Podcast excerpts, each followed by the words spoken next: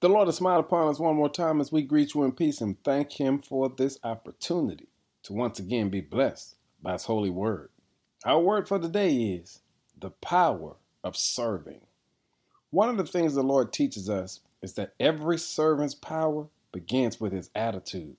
And when you get a chance, I need you to be mindful of the attitude you present. Because here's what Jesus teaches us servants of God, they carry towels not clipboards.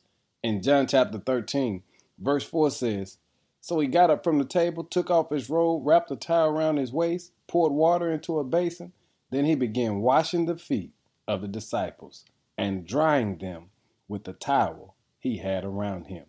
You see, Jesus teaches us the very principle of the power of showing up to serve.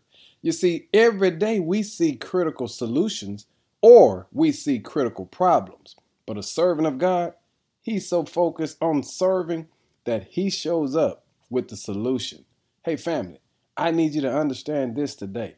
Your power comes from wearing a towel, not a clipboard. Because people with clipboards, all they do is judge people and point out problems. But people with the towel, they are there to show who the solution really is. Family, you are a solution solver today. You represent a God that can handle everything that shows up in this world.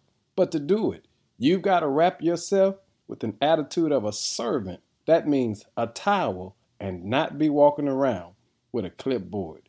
You have power today to show someone else the way to the Lord. But to do it, you have to put the clipboard down and put the towel on.